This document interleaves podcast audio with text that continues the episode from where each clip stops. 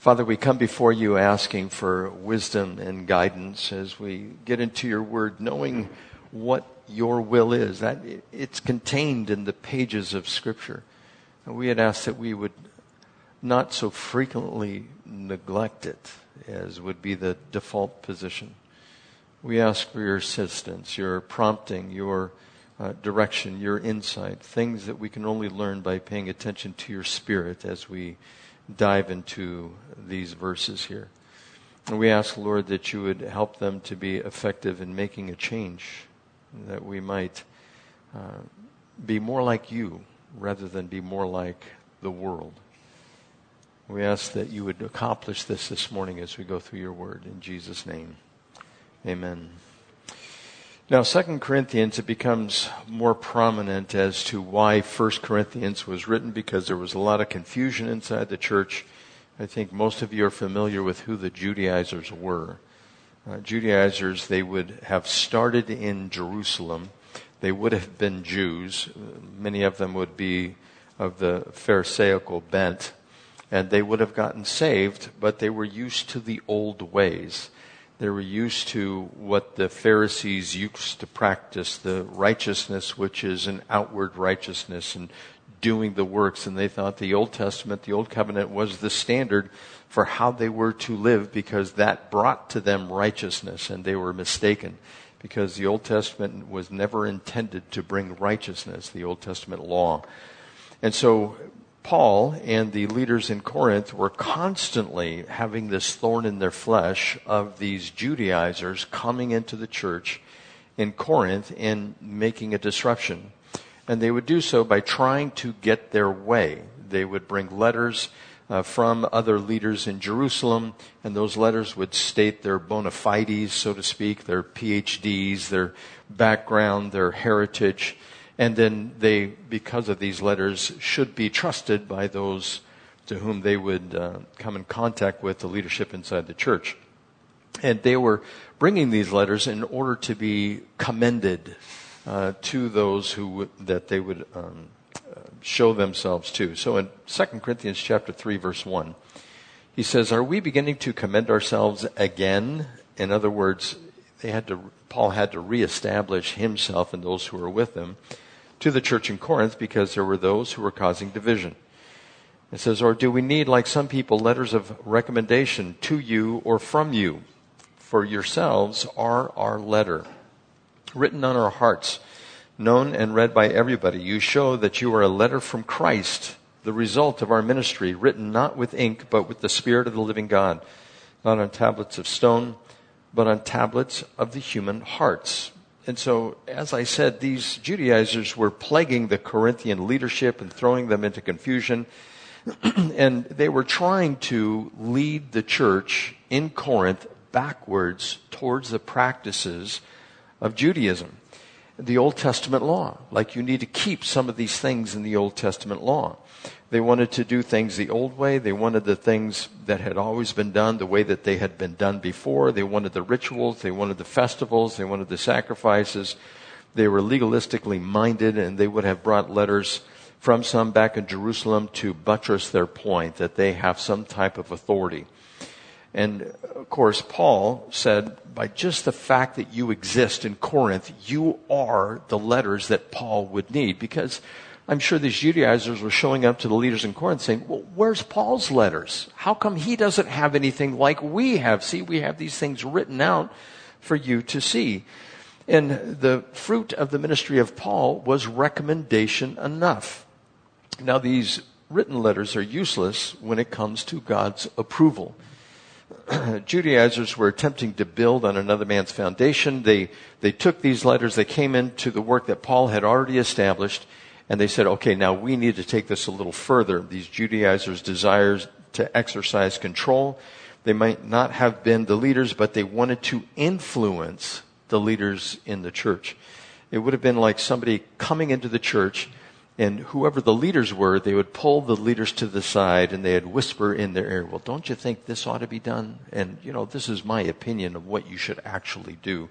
And they would probably go through one by one, the leaders that were there, try to changing or trying to change their mind. And if they didn't get what they wanted, they would cause trouble They would cause division. And they would start to complain. They would start to want to direct different activities. They would talk behind the scenes to exercise pressure. And ultimately, they would, like I said, bring about division inside the church. So there'd be all of these factions. And this was evident in 1 Corinthians chapter 1 verse 12, where Paul says, one of you says, I follow Paul, another I follow Apollos, another I follow Cephas, still another I follow Christ. And so that's what these Judaizers were doing. They were obviously making attempts to discredit Paul and exalt themselves inside the church. They would piggyback on a ministry of another to try to move in, but Paul always desired to start a ministry where there had been none in the past. Uh, this happens on a regular basis where somebody will go out and start a work and they'll infiltrate uh, maybe somebody who is already there. They, they have their own agenda or uh, they want to build on this other person's foundation and, like I said, take it over. Uh, they don't go alone. And that's what Paul did. Paul would go alone with nothing at all. Several books have been written about uh, doing this. And even Paul said in Romans chapter 15, verse 20, it has always been my ambition to preach the gospel where Christ was not known so that I would not be building on someone else's foundation. And so that's what the Judaizers did. and whenever somebody does that, you must be weary of them. Now, a lot of times when people are doing this in the modern day church, if they don't get what they want, if they don't succeed, they move on to another church and they try to do that very same thing. And when confronted about that, they'll just go from church to church to church. You couldn't do that back in the New Testament times. When you were in a church, that was the church in the city. That was it. There was either the pagan temples, the Jewish synagogue, or the church and you didn't get a chance to go to the Methodist or the Baptist or the Catholic or the Episcopalian or the Calvary Chapel. You didn't get to, a chance to just switch to another place. And of course, that created problems. And then a person would have to go to another city in order to do that. And that's what these Judaizers did. They would go from city to city if they weren't successful, if they never repented of what they were trying to do. So verse 3 says, you show that you are a letter from Christ, the result of our ministry, written not with ink, but with the Spirit of the living God, not on tablets of stone, but on tablets of the human heart. Now, what Paul is doing here is he's making a connection between, or a comparison, and actually a contrast between the Old Testament law and the New Testament law, the Old Testament covenant and the New Testament covenant. Now, what I did is I went through, I think it's verses 5, or excuse me, uh, 3 through 10, 11. And on each one of these sections, Paul speaks about the Old Testament law and the New Testament law. And I'll give a summary. I'm going to read through it first and then go back through it. It says in verse 4 Such confidence as this is ours through Christ before God. Not that we are competent in ourselves to claim anything for ourselves, but our competence comes from God. now, just by way of explanation, the competence that the Judaizers brought were the letters it was something of the written letter, the written code, so to speak. That's where their confidence came from. Uh, verse 6 says, He has made us competent as ministers of a new covenant, not of the letter, but of the Spirit. Not of the letter of the law, but of the Spirit, being indwelt with the Spirit in the New Testament, in the New Covenant. For the letter kills, but the Spirit gives life. Now, with the ministry that brought death, which is the law, which was engraved on letters of stone, came with glory, so that the Israelites could not look steadily at the face of Moses because of its glory fading, though it was. Will not the ministry of the Spirit being even, be even more glorious? So there's glory in the Old Testament covenant and glory in the New Testament covenant. If the ministry, verse 9, that condemns men is glorious, how much more glorious is the ministry that brings righteousness? So he's talking about the Old Testament which condemned human beings, and the New Testament, which brought righteousness. For what was glorious has no glory now in comparison with the surpassing glory. And if what is fading away came with glory, how much greater is the glory of that which lasts? So you see the comparison, the contrast between the Old Testament and the New Testament. There was the Old Covenant, New Covenant, the letter kills, the Spirit gives life, the ministry that brought death, and then there's the ministry that brought life life of the Spirit. There's the letter which was written on stone and the letter which is written in our hearts. And it came with glory. Excuse me, the Old Testament, the Old Covenant came with glory, though fading. And the glory which never fades is in the New uh, Covenant, the New Testament. Ministry that condemns men is in the Old Testament. Ministry that brings righteousness is in the New Testament.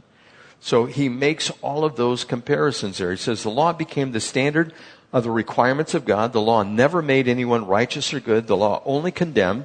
The law spoke of unrighteousness and failure. The law, with its rituals and practices, though it was glorious, only brought death. Now, why was the Old Testament so glorious if it brought death? If you think about the Old Testament, they were constantly offering sacrifices, hundreds, if not thousands, in single days on special festivals. And there was blood flowing from the temple down into the Kidron Valley. And there was smoke burning all the time. And part of the flesh would be completely burned up. It was it, it, not like a barbecue, but it was more like a, uh, an inferno on that altar. They just kept on burning and burning and burning. And then they would take some of the meat away for the priest. And, and that's how God had set it up. But it spoke of the justice of God, that God has to judge sin because of these sacrifices. It spoke of the perfection of God, that He had a standard which was so high that really nobody could achieve. It spoke of the power of God, Mount Sinai, and the clouds, and the thunder, and the pillar, and the Red Sea, and the glowing of the face of Moses all of that was spectacular, the glory of that. And it laid the foundation for how loving God was, which is in the New Testament. Not that it wasn't in the Old Testament, but it's really personified in the New Testament. And it showed his love, how he rescued us from sin and heartache and condemnation and despair and death in the Old Testament to give us forgiveness and hope and joy and life in the New Testament. So you, see the difference there? And God said, through Jeremiah that he would do this with the new covenant. In Jeremiah 31, verse 31 says, The time is coming, declares the Lord, when I'll make a new covenant with the house of Israel and with the house of Judah. It will not be like the covenant I made with their forefathers when I took them by the hand to lead them out of Egypt because they broke my covenant though I was husband to them, declares the Lord. This is the covenant I will make with the house of Israel. After that time, declares the Lord, I will put my law in their minds and write it on their hearts. I will be their God and they will be my people. So God revealed himself through tablets written on stone. He revealed himself through the writings of Moses.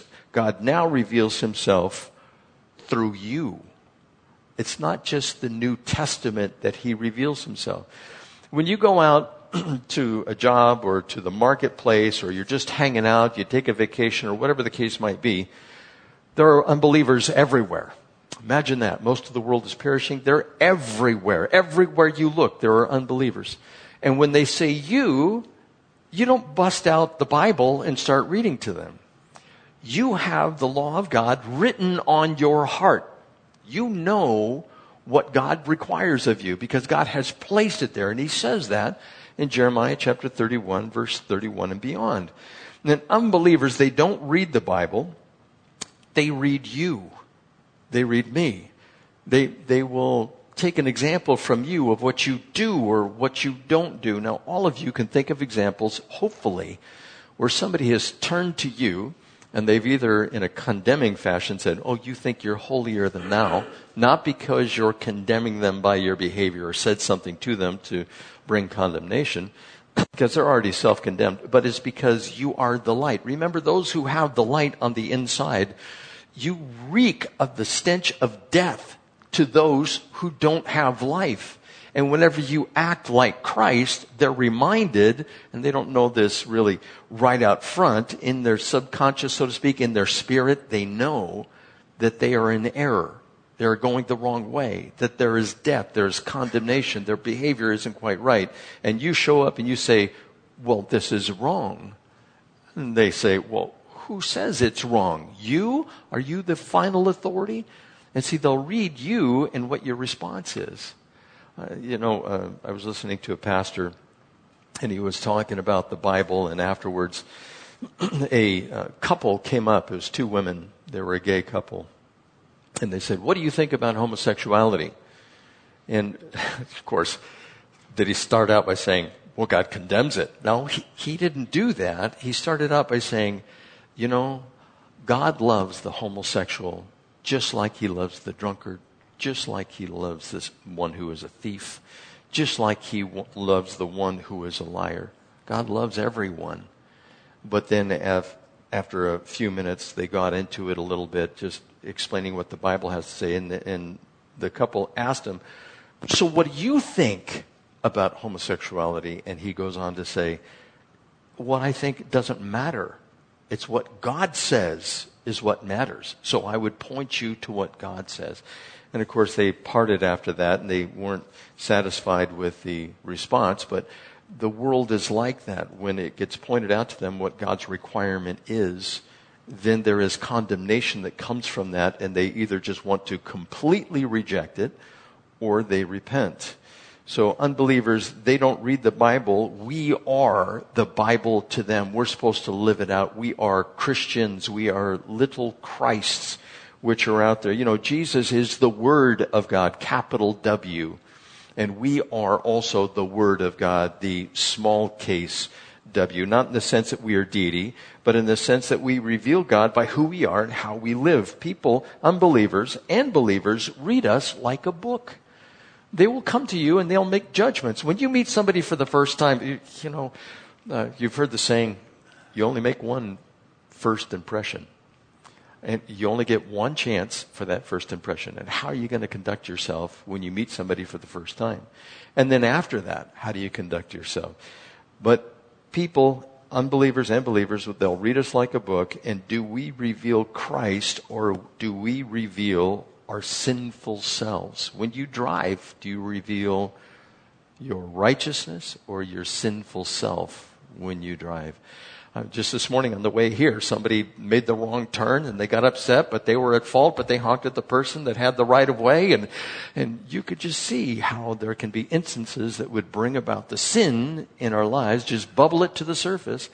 And we are supposed to make sure that we are reflecting Christ. Now, verse 4, going back, he says, such confidence as this is ours in Christ before God. Not that we are competent in ourselves to claim anything for ourselves, but our competence comes from God. Paul was not referring to human skill or to recommendations. He had no confidence in the flesh or its accomplishments. In Philippians chapter 3, verses 3 through 8, he says, for it is we who are of the circumcision, we who worship by the Spirit of God, who glory in Jesus Christ or Christ Jesus, and who put no confidence in the flesh. Though I myself have reason for such confidence, if anyone else thinks he has reason to put confidence in the flesh, I have more. Circumcised on the eighth day of the people of Israel, the tribe of Benjamin, a Hebrew of Hebrews in regard to the law of Pharisee, as for zeal, persecuting the church, as for legalistic righteousness, faultless. So if he wanted to refer to his bona fides, the, the recommendations that he would have, the accomplishments, uh, the degrees behind his name, he could have done so. But he says, but whatever was to my profit, I now consider loss for the sake of Christ. So he was at the pinnacle of his Pharisaism or fair, however you want to say it, being a Pharisee. He was right up there at the top. Nobody surpassed him whatsoever. He had everything down, every jot and tittle, uh, crossed and dotted. You know, that's the cross of a, a T and a dot of an I, so to speak. It's a little bit different in the Hebrew, but that's what it refers to. And so he had some skill in the flesh, but he never appealed to that. He was a brilliant man, but he considered himself a bondservant a slave. The lowest of the low is what he considered himself after he came to know Christ. And in 2 Corinthians chapter 11, I'm not going to read it because we're going to eventually get there. He starts talking like a fool and he admits it. I'm talking like a fool all of the things that he has done and he has accomplished just because there are those who are coming into the church at Corinth expressing everything that they had done, everything they had experienced, everything that they had accomplished that was for the kingdom of God, and that was supposed to be their recommendation to the people inside the church. And Paul was not willing to do that. Paul could have offered a boast like the Judaizers, but he chose instead to speak of his weakness. Now, I don't know about you, but I listen to a lot of uh, videos, biblical Uh, I listen to atheists and Christians debating. I, I, like to be up on what is out there in the culture and what is being taught by other pastors and teachers. And sometimes when you have individuals brought in to uh, do a sermon or give a, a, talk on something, they always talk about, I'm going to use this word for the third time, the bona fides. Uh, these are the credentials, the reputation, the standing, the accomplishments that somebody has. When I was in uh, junior college and I was wrestling in junior college, I had this counselor. Uh, he would be the counselor for the whole team. He would just show up and he'd ask how everybody's doing. And he once sent me a letter and with my name, he wrote behind the name all these three letter accomplishments. There were like six of them afterwards, uh, like a, a BS in science, a PhD, you know, a, a RN, uh, all these different things behind my name. And that was on the front of the letter. Of course, he was making a joke. I hadn't done any of those things at that time but there will be somebody who comes up to speak and they list all of their accomplishments, their credentials, a PhD, they've traveled the world, they've spoken here, they've gotten the Nobel Peace Prize or whatever the case might be, so that you might look at them and say, ah, oh, we can have confidence in that individual. And that's what the world does. You know, my, my pastor, Dave Riley, he is Dr. Dave Riley. And you would never know it that he was Dr. Dave Riley. And before him, my pastor was Mike MacIntosh. He's Dr. Mike MacIntosh.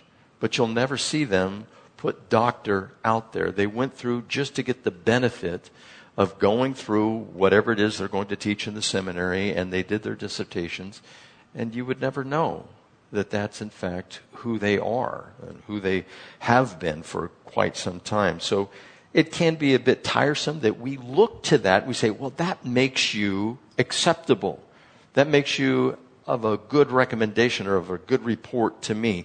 And speaking from a worldly standpoint, that is good. But Paul is saying, I'm not going to give you any of that. You guys are my PhD. You guys are the accomplishment. You guys are my recommendation because you are a result of the ministry. So some of the most intelligent people in the world, you know, they have all these degrees behind them, double PhDs. How has that been with the COVID 19? Have they made great decisions for us? You know, some of the people that seem to be so educated, so experienced, have led us down so many wrong trails, so many wrong paths, and has caused so much destruction. But they're the, the wise one the one with the recommendation, the one with the credentials, the one with the accomplishments. And so it's not the outward flesh that we should be looking to, but it would be the inward spiritual life that we would see evidence of. That's what we want to go to. So it is not the accomplishments of the flesh, but the life lived in the spirit that is the testimony that we are to look to. Someone has said that we get our security, our self worth through our accomplishments rather than by knowing what God thinks of us. And that's where we're supposed to remain satisfied. God looks at us and says, You're mine. And when He does that, we're to rest in that, not thinking that we have to prove something to somebody else. You know, the, the way to the cross, the way up is down, and the way down is up. I'm sure you've heard that before. When you become meek and lowly, God can use that. But when we become prideful and elevated in our own mind, God detests that because God himself is humble and all of his servants that he has used have been humble, even Moses. There was no one who was more humble on the face of the earth. And who did more, led more people at one time than Moses? He led millions of people. Uh, through his life and, and brought them, and they brought them out of Egypt, and they became God's people, the wife of God. Now, going back in verse 6, it says, He has made us competent as ministers of the new covenant, not of the letter, but of the Spirit.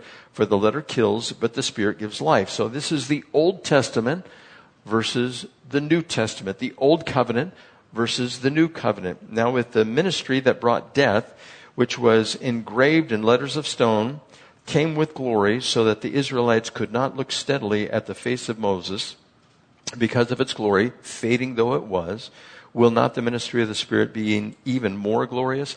So Moses, you know, it, it had this glory to it, this old covenant, the, the law under Moses, but that law, just like his face, was fading.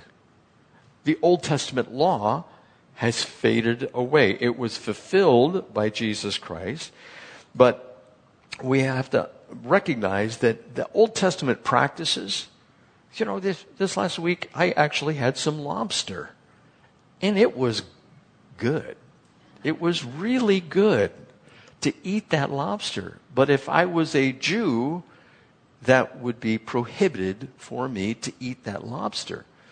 And there are some Christians that would say, or they purport to be Christians, you cannot eat shrimp, you cannot eat oysters, you cannot eat shellfish, you can only eat those things which have scales, no calamari. Uh, you cannot actually have anything that has polyester and cotton in it. Did you know that? And there, there are some people that uh, they hold uh, to a particular view. You know, I'll, I'll save that for a, a moment later. I'm going to get into that, but it's this idea of practicing the Old Testament when you're in the New Testament. The Old Testament, its glory has faded away. Verse 7 says, Now if the ministry that brought death, which was engraved on letters of stone, came with glory, so that the Israelites could not look steadily at the face of Moses because it was fading, though it was, it, it was going away. So people get confused about that, and they look at the Old Testament and they say, Well, which one of the Ten Commandments do you want us to get rid of? And they'll say, well, tear that one out. You know, like the common one is the Sabbath. Get rid of the Sabbath. The Sabbath was yesterday. It's not today. And of course, that's why the Seventh day Adventists say you need to practice the Sabbath on the Sabbath on Sabado on Saturday, not on Sunday. Sunday is the first day of the week for the Jews. If you went over to Israel uh, today, it's, the, it's like their Monday for us. They, they just go to work and they do whatever they need to do. But the Sabbath, people who are Christians will say, well, you need to practice the Sabbath. Not only the Seventh day Adventists, but there are others who are out there that think we need to be more like Jews that practice the Sabbath. But which part of the Old Testament do you want to get rid of? And it's the ceremonial law that has faded away, not the moral law and even the civil law. Now, there's certain things in the civil law that they dealt with in the Old Testament. You know, most of us don't have bulls that get out and destroy something, and that was the civil and legal law which was back there, so that really doesn't apply to most of us here.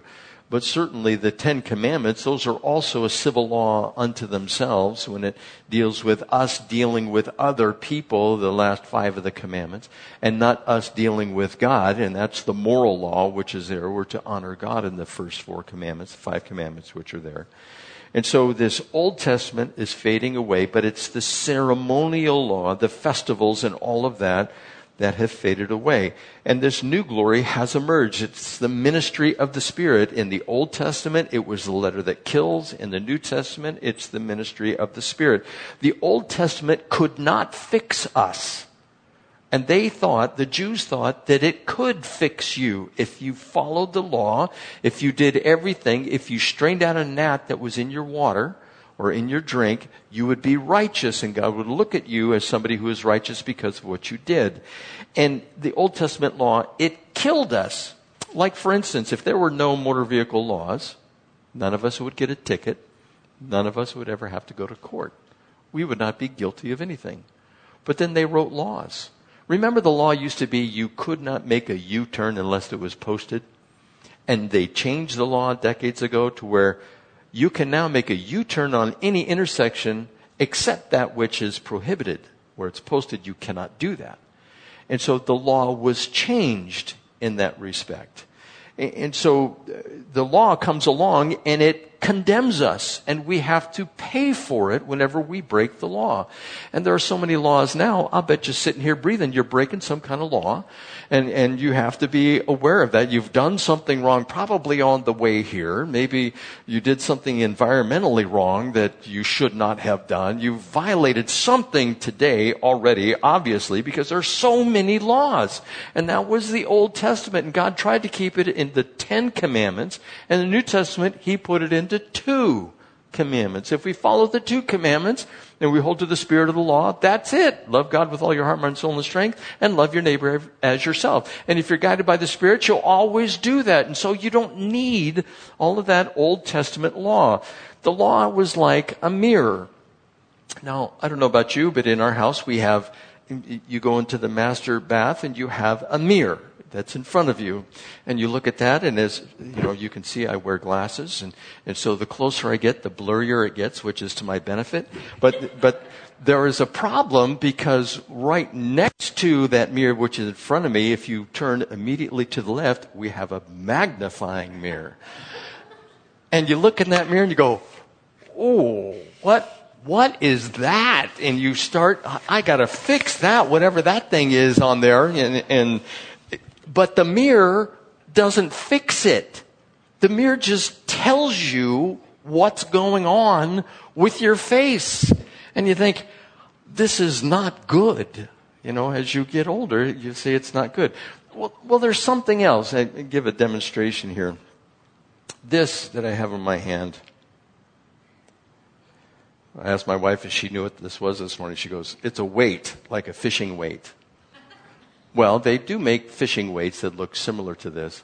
But this is called a plumb, a plumb bob is what this is. This is used in construction. And if you, if you had something up here uh, on the ceiling and you said, you know what, I want to put a post directly over that. Like at one time we thought about making an overhang coming through these uh, doors, these double doors, where we could have some storage or whatever we wanted to up top there. And if we built the structure out and we wanted to, to be parallel and right in line with some structures on the roof, like for instance, wherever you see these pillars right here, there is a large girder that goes across. It's made of metal. And what if we wanted to be right under that? Well, you would take this, you would hold this up to the ceiling, and it would go directly down where we needed to put a post. It's called a plumb. And if you put a post in for a patio or something like that, you want to make sure that the post is straight. That's how you find out if it's straight. You use a plumb bob. This comes from well before the Egyptians. Everybody knew how to use one of these, and you hang the string on it, and however tall it is, you can get the exact point which it comes down. Now, what if the post is not straight? This will not fix it. That's the law when you looked at the law, it didn't fix anything. It just said it's either true or it's not true. And the law killed. So when you looked at the law, it said you are under condemnation. That's all it did. And if the person looked at the law in the Old Testament in the proper way, they would immediately ask the question, what am I supposed to do? And the law says, you're still dead. You haven't done anything. You can't do anything. You're dead. So it's the mirror, it's the plumb bob, it's the law. And in the New Testament, it's different because the New Testament is the remedy. The New Testament is the hammer, it's the saw, it's all of those things that are necessary for us to become righteous in the eyes of God. But the Judaizer said, no, we need the plumb bobs, we need the mirrors. Because if we do those things that are pointed out to us in the Old Testament, then we'll be righteous. And Paul was constantly fighting against this. Now, uh, for instance, in the book of Galatians, the Galatian church, they had the Judaizers there. They were in Philippians, they were in Colossians. Paul was dealing with these guys everywhere. They were in the book of Hebrews, and they're here in our text and, and they wanted everybody to be circumcised in order to be righteous. And you've heard me say this before.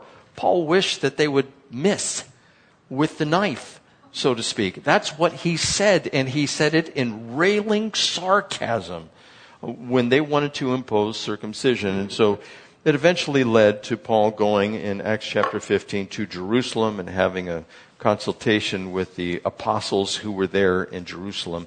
And of course, we have all of that in Acts chapter 15. So going on in verse 9, if the ministry that condemns men is glorious, how much more glorious is the ministry that brings righteousness? For what was glorious has no glory now in comparison with the surpassing glory. What if excuse me, and if what is fading away came with glory, how much greater is the glory of that which lasts? So the law was temporary, was meant to be so, and the New Testament, the life in the Spirit, is eternal.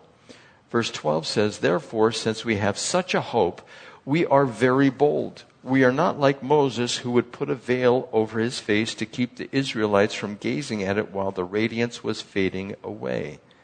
But their minds were made dull. For to this day, the same veil remains when the old covenant is read. It has not been removed because only in Christ is it taken away. Even to this day, when Moses is read, a veil covers their hearts. But whenever anyone turns to the Lord, the veil is taken away. Now, there's a few people I like to listen to. Uh, one of them is Dennis Prager, uh, Prager U. He has these short five to six minute videos, and they're dealing with cultural issues, moral issues of the day, and all of them are just excellent. They are so good that YouTube has banned, I think, over 100 of them. Doesn't want them on there because it might feel or make somebody feel inadequate or it might hurt their feelings, and so they have taken them off. Another person I'd like to listen to is Ben Shapiro. I think he would make a good president. Uh, not this time around, but maybe then next time around. I don't know. But if you listen to them, the guy, he is so smart. I, I, can't even keep up with a sentence. I have to pause and listen to what he said and just go, wow, that was deep, you know. And he's so young. And it, he went to Harvard Law School, and, and he said, you know, when he was going to these liberal universities, uh, because there was a, somebody asked him a question, well, what do you do? Because if you write according to your conservative beliefs, then they're going to mark you down and you might not even graduate because there's such a dislike, a disdain for you and your views. And he said when he was in the universities, he wrote like he was Lenin. But when he got out, uh, he's doing the work that he's doing now. And of course, he has just left California, I think, for Tennessee or Kentucky, one of the two. But I, I listen to him, and he's really good. Another one is Charlie Kirk. I listen to Charlie Kirk. And, and they have, for our culture, I, I do it for cultural purposes to kind of keep my finger on the pulse of where we are culturally.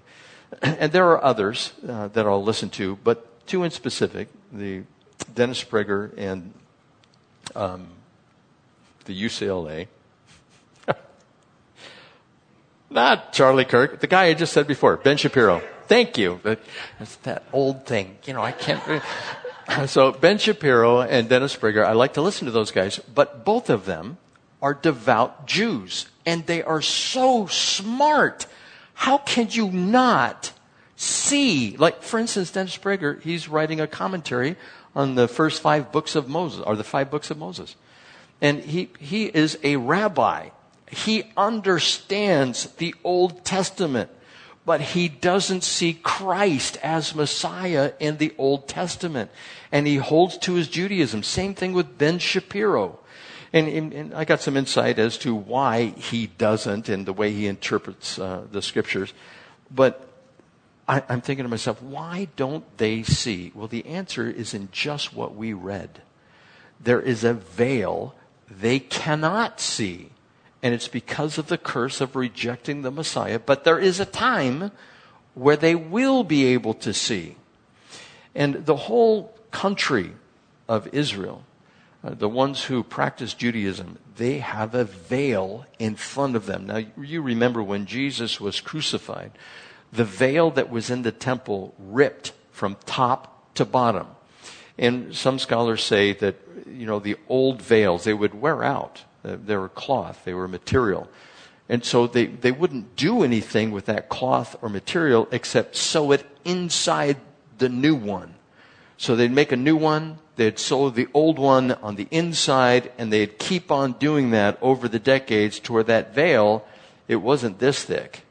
It could be like this thick or even thicker and that was held up. It, it, would be like this curtain here, only it was in the temple. What was it, uh, 20, 40 feet high? I, I don't know how high it was. It was way up there, and it ripped from top to bottom, opening the veil to where we had free access with God.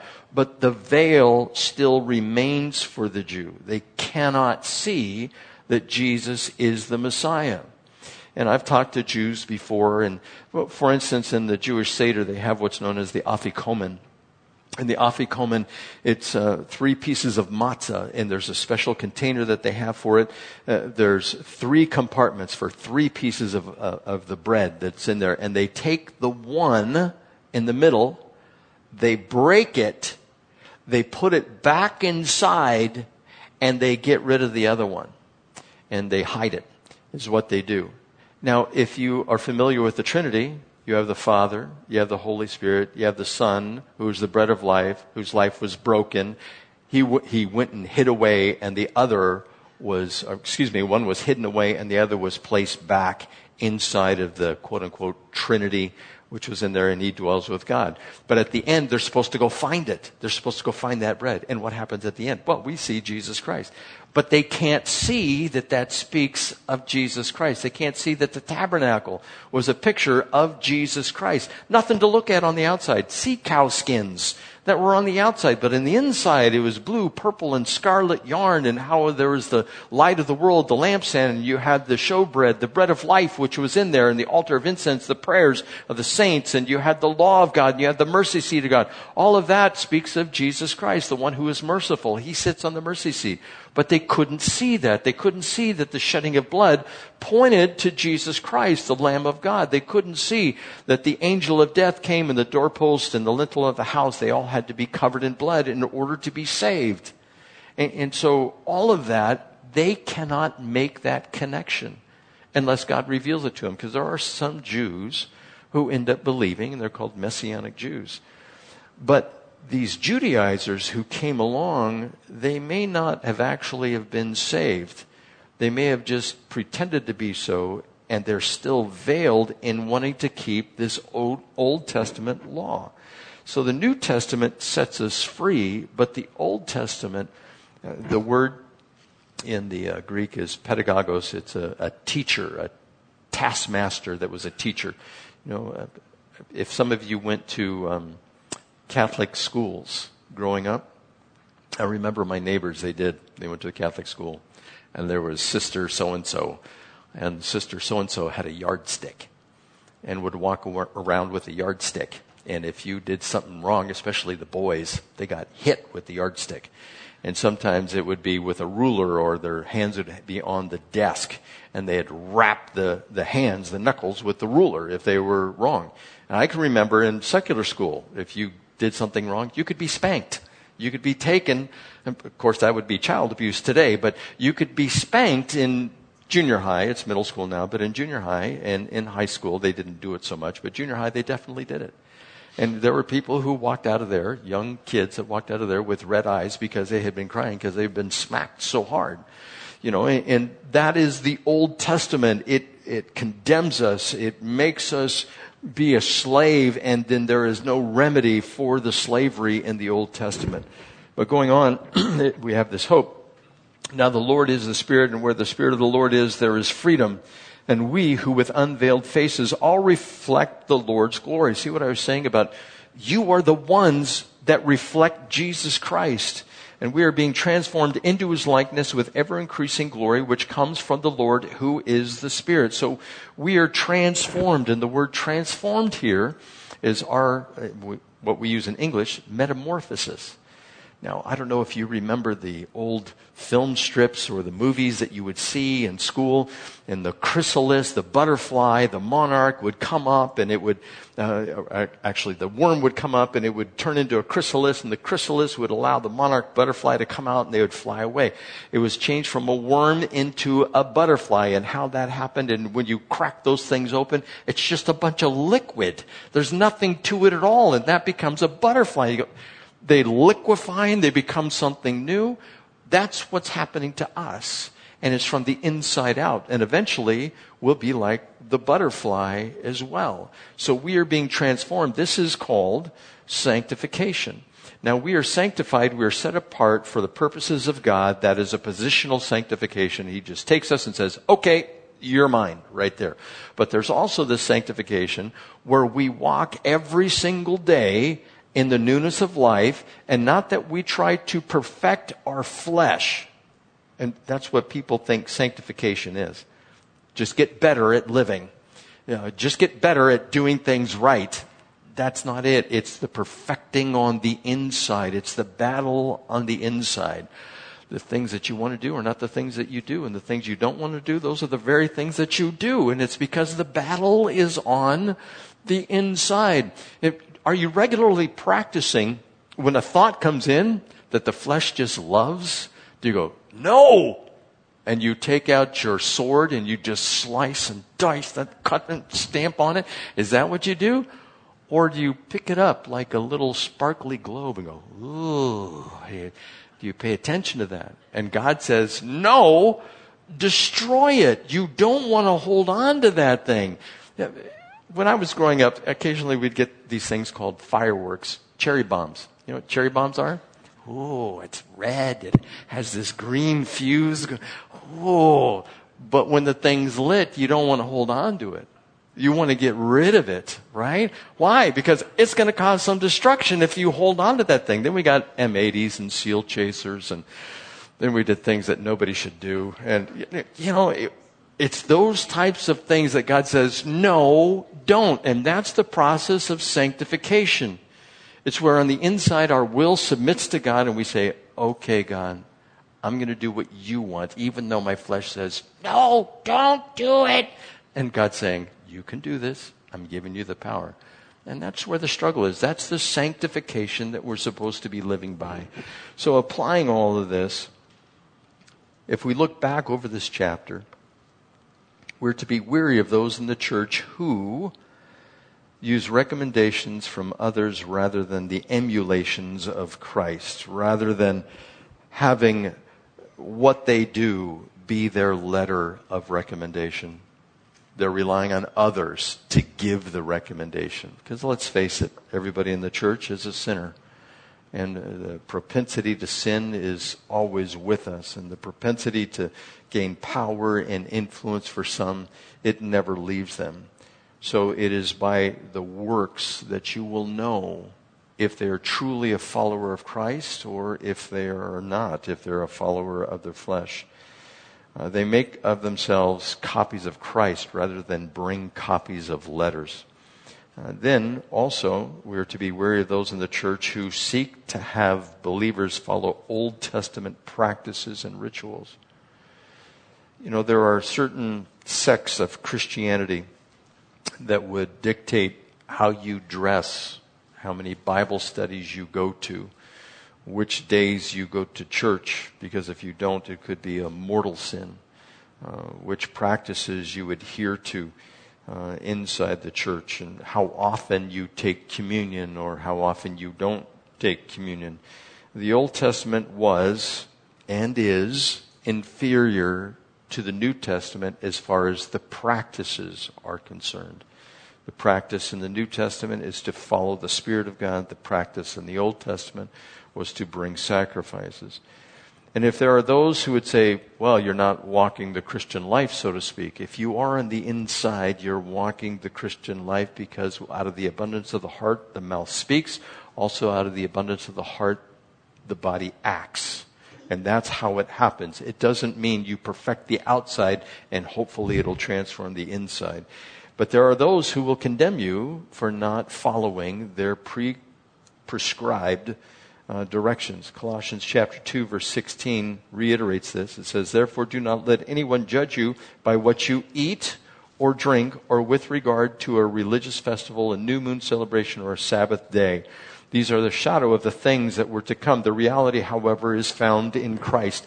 I was watching a video yesterday of a guy, he uh, found two Mormon elders, 19 and 20 years old, in a park and they had their white shirts on and their ties and their little black and white name tags, and he just wanted to have a conversation with them. Uh, it wasn't real hard evangelical, get these guys saved. He just wanted to discuss with them what it is they believed. And of course, they talked about, well, we don't drink coffee or tea. And I thought to myself, those are one of the four food groups, you know, coffee and tea, but they don't drink any of that. And it's like, what? Do you think you're going to be perfected by not drinking any coffee or tea. It does nothing. What, what if it's decaf? Can you drink decaf? Uh, because there's caffeine in regular coffee. And, you know, I had my own questions when this was coming up, but it was just enlightening that there are certain acts that people think they need to follow to be righteous in the eyes of God. The acts are followed because you are righteous in the eyes of God because of the transformation that is on the inside. Also, we need uh, to understand that when the epistle was written, this particular epistle, 2 Corinthians, there were still temple sacrifices being offered. And so when somebody got saved that was a Jew, they were so used to the sacrifices and the festivals and all of that, they thought, well, let's just bring those along. And ever since AD 70, there has not been a blood sacrifice for sin. And so what the Jews have done is they have said, well, if you just do good works and give money, that will suffice for the, uh, uh, the atonement of sin. Which, of course, the Bible never says that. It's the rabbis who ended up writing about that. But there are still those in the Christian community, this is what I was going to refer to uh, earlier. There are those in the Christian community, or they claim to be Christians, of the Hebrew roots movement. I don't know. I've run into a few of these guys. I think I've mentioned to you before uh, some of the things that they do. One of the guys that is in this, he actually sacrificed a lamb uh, two years ago on Passover, posted it on Facebook. Uh, he has the prayer tassels hanging from around his waist. There's two in front and there's two in back. And uh, he doesn't call pastors pastors. I, I asked him, I said, Well, who's your pastor? And he goes, I don't have a pastor. I said, you don't have a pastor, but the scripture says that there are pastors. He goes, No, it doesn't. I said, Well, God has ordained apostles, prophets, pastors, and teachers for the work of the ministry. In, a, in the book of Ephesians, he goes, Well, let's read it. And he pulled out this kind of Hebrew version of the Bible, and it, they're called shepherds. I said, Shepherds, pastors, oh vey, you know what, what's wrong with you? It, it's a shepherd that has been appointed inside the church and, and, you know, just all kinds of problems. And he goes, no, I hold to 119 ministries. Now, you can look them up, 119 ministries. You can look them up on gotquestions.org uh, as well, the Hebrew Roots Movement and the Psalm 119 ministries. And there's a lot of teaching that they have. And they would say, well, you don't have to be circumcised in order to be saved, but we recommend you get circumcised. And, and you don't have to follow these dietary laws to get saved, but we recommend you follow these dietary laws. Well, you don't have to follow these festivals in order to be saved, but we really recommend that you follow these festivals. And, and we know you don't have to offer a lamb as a sacrifice, but we recommend that you offer a lamb as a sacrifice. It's like, what's the deal with that? And they forsake the New Testament church, and, and some of them even deny the Trinity. The one guy that I was talking to, I said, Jesus is the second person of the Trinity. He is deity in human form. And I started quoting to him uh, verses that deal with the deity of Christ, Titus 2.13, Romans 9.5, 1 John 5.20. And he wanted to argue with me about that. And this was done in front of some guys who wanted to hear the conversation. There was about four other guys there. And I, I took them to all these verses. And the guys immediately saw that he was not following what the New Testament had to say, that he was following a construct from the Old Testament, following the Old Testament law. And he was not the only one. There was a couple other guys. Uh, he would ask him, oh, where's your prayer tassels? Oh, they, they broke. And I said, you wear prayer tassels?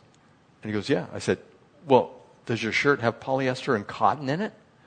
You're making a mistake if you're doing that. And did you go to the priest or rabbi to get approval uh, that you could fellowship again because maybe you had a skin rash at some particular point?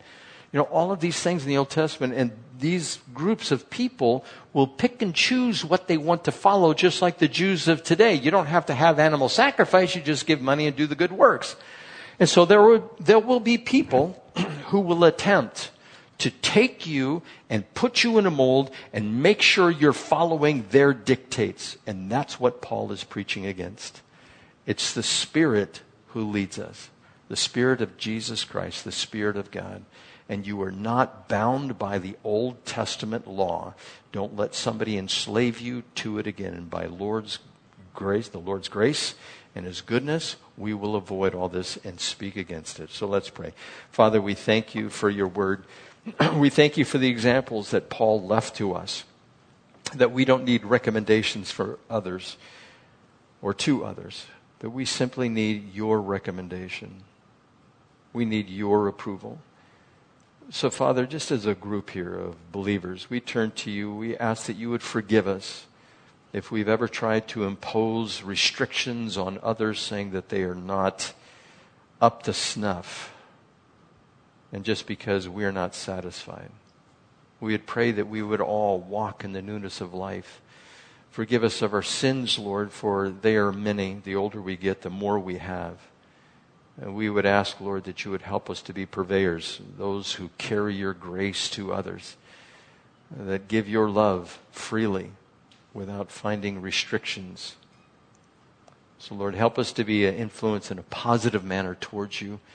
And even though we do this, we know that we will suffer persecution, but may all glory go to you. And may we decrease and may you increase. In Jesus' name. And the church said, Amen.